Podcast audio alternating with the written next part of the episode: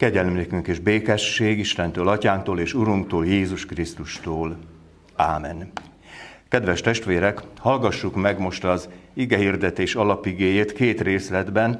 Az első Pálapostolnak a Timóteushoz itt első leveléből való, ez a kijelölt mai szakasz, és én még hozzávettem az evangéliumból János írása szerint a 17. fejezet 15. versétől pár verset, Jézus főpap imádságát. Hallgassuk át örömmel. Azt mondja az apostol, valóban nagy nyereség a kegyesség megelégedéssel, mert semmit sem hoztunk a világba, nem is vihetünk ki belőle semmit. De ha van élelmünk és ruházatunk, elégedjünk meg vele akik pedig meg akarnak gazdagodni kísértésbe, meg csapdába, sok esztelen és káros kívánságba esnek, amelyek az embereket pusztulásba és romlásba döntik. Mert minden rossznak gyökere a pénz szerelme, amely után sóvárogva egyesek eltévejettek a hittől, és sok fájdalmat okoztak önmaguknak. Te pedig, Isten embere, kerüld ezeket – Ellenben törekedj igazságra, kegyességre, hitre, szeretetre, álhatatosságra, szelíd lelkűségre. Az Úr Jézus pedig ezt mondja a főpap imádságában, nem azt kérem, hogy vedd ki őket a világból, hanem hogy őrizd meg őket a gonosztól. Nem a világból valók, mint ahogy én sem vagyok a világból való. Szenteld meg őket az igazsággal, a te igéd igazság. Ahogyan engem elküldtél a világba, én is elküldtem őket a világba. Én őértük oda szentelem magamat, hogy ők is megszentelődjenek az igazsággal. Ámen.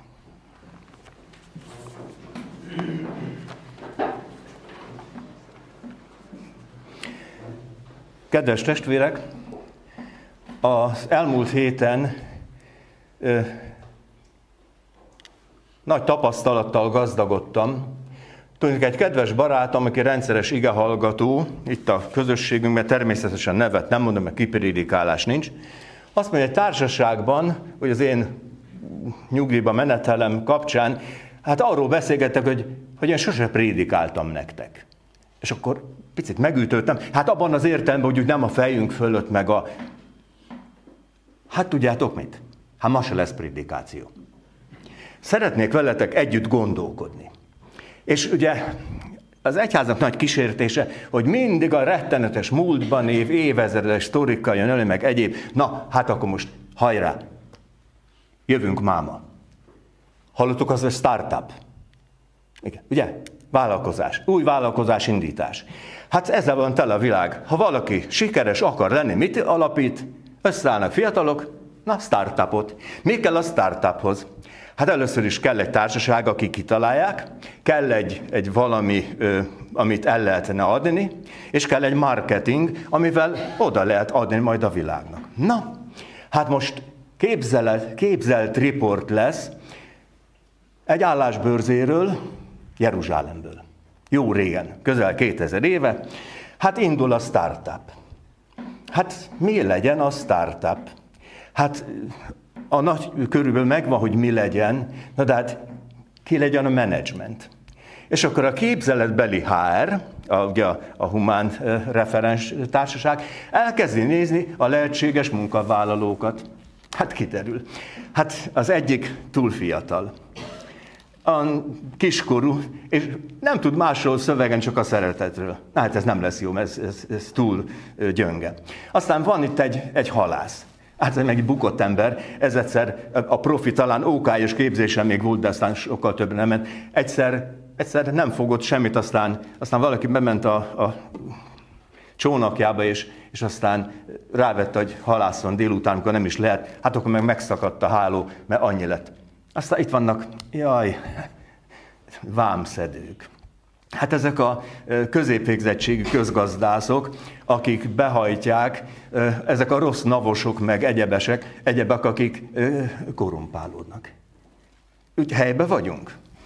Na és akkor kiderül, hogy hát ez a társaság alkalmatlan bármire is. Arra is alkalmatlan, hogy lokálisan, arra is alkalmatlan, hogy regionálisan, arra is alkalmatlan, hogy globálisan képviseljék az ügyet. Képbe vagyunk? Igen ám, de megjelenik a vezérigazgató teljes joggal fölruházott fia. Megnézi őket. Egyiknek azt mondja, köves engem, ne félj, ezentúl emberhalász leszel. Aztán kialakul egy kis társaság.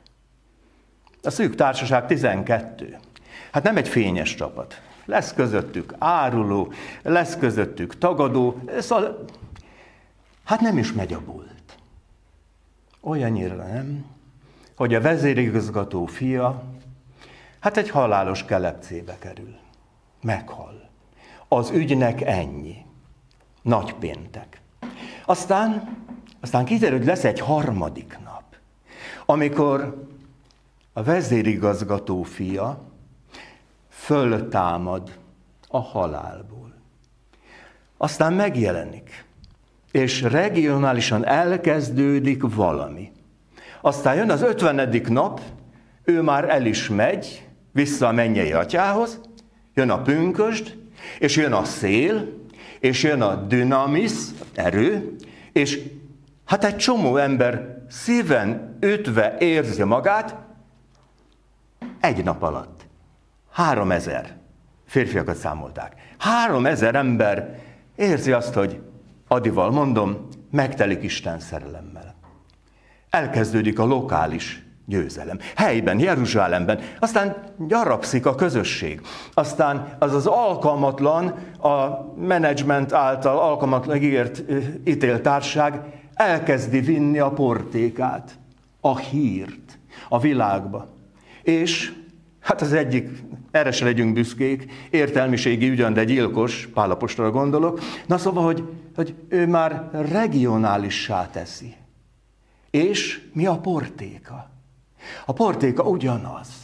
A portéka a Szentírás, az Ószövetség, mert hogy az áb óvó természetesen az megvan, úgy is mondhatom a régi alkotmány, meg hozzá az új függelék, az új szövetség. Ez már Jézusról szól.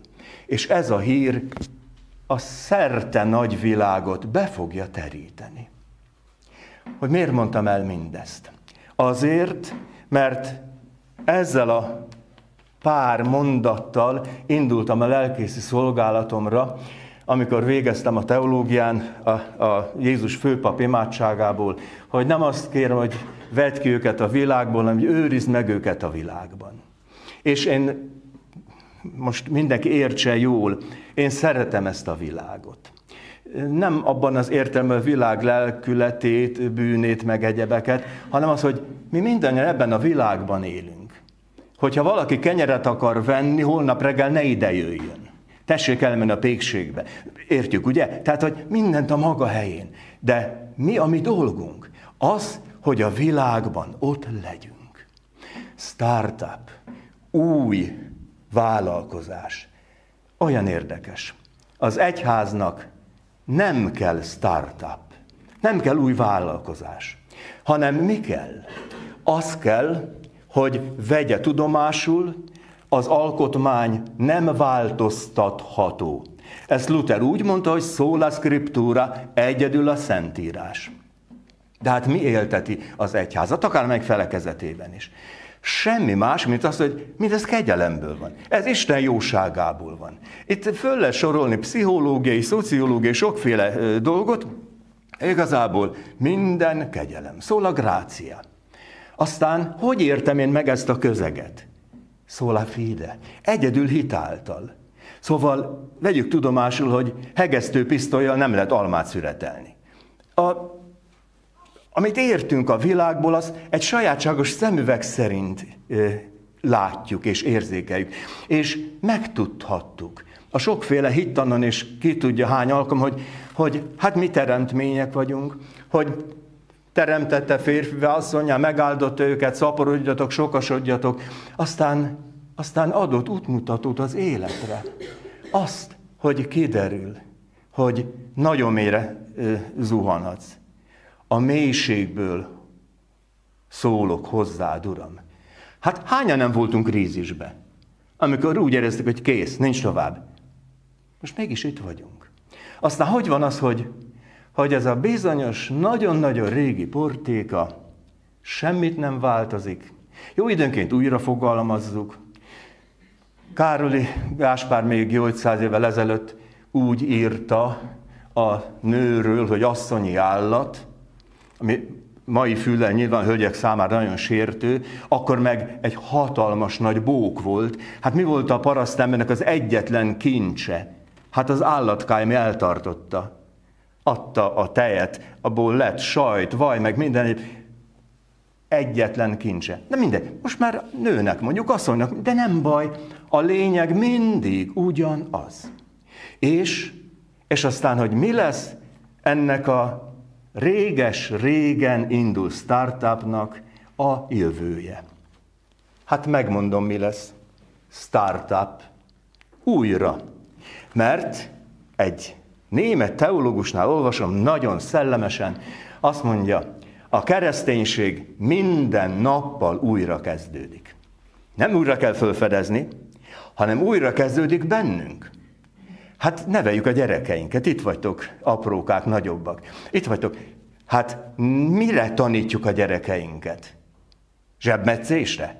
Ugye nem? A legjobbra. És mi a meglátásunk szerint a legjobb? Az, ami stabil érték, amin nem kell toldozni, foltozni, ami tegnap, ma, mint ahogy Jézus is, mind örökké ugyanaz. És mi az egyháznak a mondani valója? Egyáltalán a van mondani valója. És olyan egyszerű.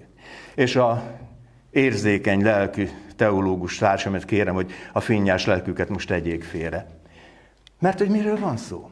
Arról van szó, hogy kell nekünk bátorítás, meghívás a boldogtalan, ostoba életünkből valami normálisra? Hát a Biblia ezt megtérésnek mondja. Mi mondjuk, a Szentlélek meg elvégzi, újjáteremт. Aztán mire van szükségünk? Kell nekünk vigasztalás? Kell. Aztán, aztán amikor úgy érezzük, hogy szétszakadtunk, szétszélettünk, már akár a magunk lelkébe is. Valaki azt mondja, jöjjetek el hozzá mindjárt, akik megfáradtatok, és meg vagytok terhelve, és én nyugalmat adok nektek. Mikor? Ma, most, meg holnap, meg holnap után. És amikor jön a nagy fölismerés, hogy, hogy most hova tébláboljunk, és akkor mondja az egyik tanítva, Uram, kihez mehetnénk, örök élet beszéde van te nálad. Amikor ilyet hallunk, hogy ne félj, mert megváltottalak, neveden szólítottalak, enyém vagy. Kinek szól ez? Évezredes szavak. És mindig élővé válik. Én úgy tekintek a Szentírásra, mint a né, déd nagymama receptkönyvére. Lehet, hogy öreg, lehet, hogy sárgult, de hogyha elkezdjük főzni, sütni azt, ami benne van recept, az mikorivá lesz? Maivá, mostanivá, és lehet, hogy kiderül, a régi idők jó ízei jönnek elő. Nos, milyen különös, hogy nekünk ez a portékánk. Az, hogy elmondhatjuk, hogy teremtmény vagy, elmondhatjuk azt, hogy Krisztus megváltott a bűn, halál hatalmától. Elmondhatjuk azt, nagyon fontos, elmondhatjuk azt, hogy a túlsó parton Jézus fog várni. Aktuális dolgok ezek? Hát hogy ne.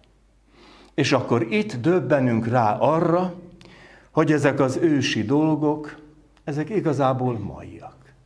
És én így gondolok vissza a lelki szolgálatom 44 évére, hogy én beleálltam akkor, azt gondolom, egy startupba.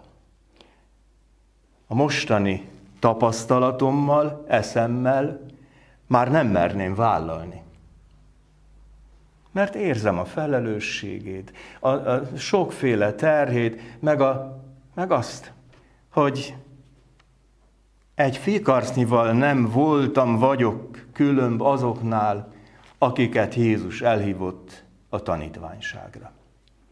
De hát mi a szép ebben, az egészben? Az, hogy nem rajtunk áll vagy bukik a dolog.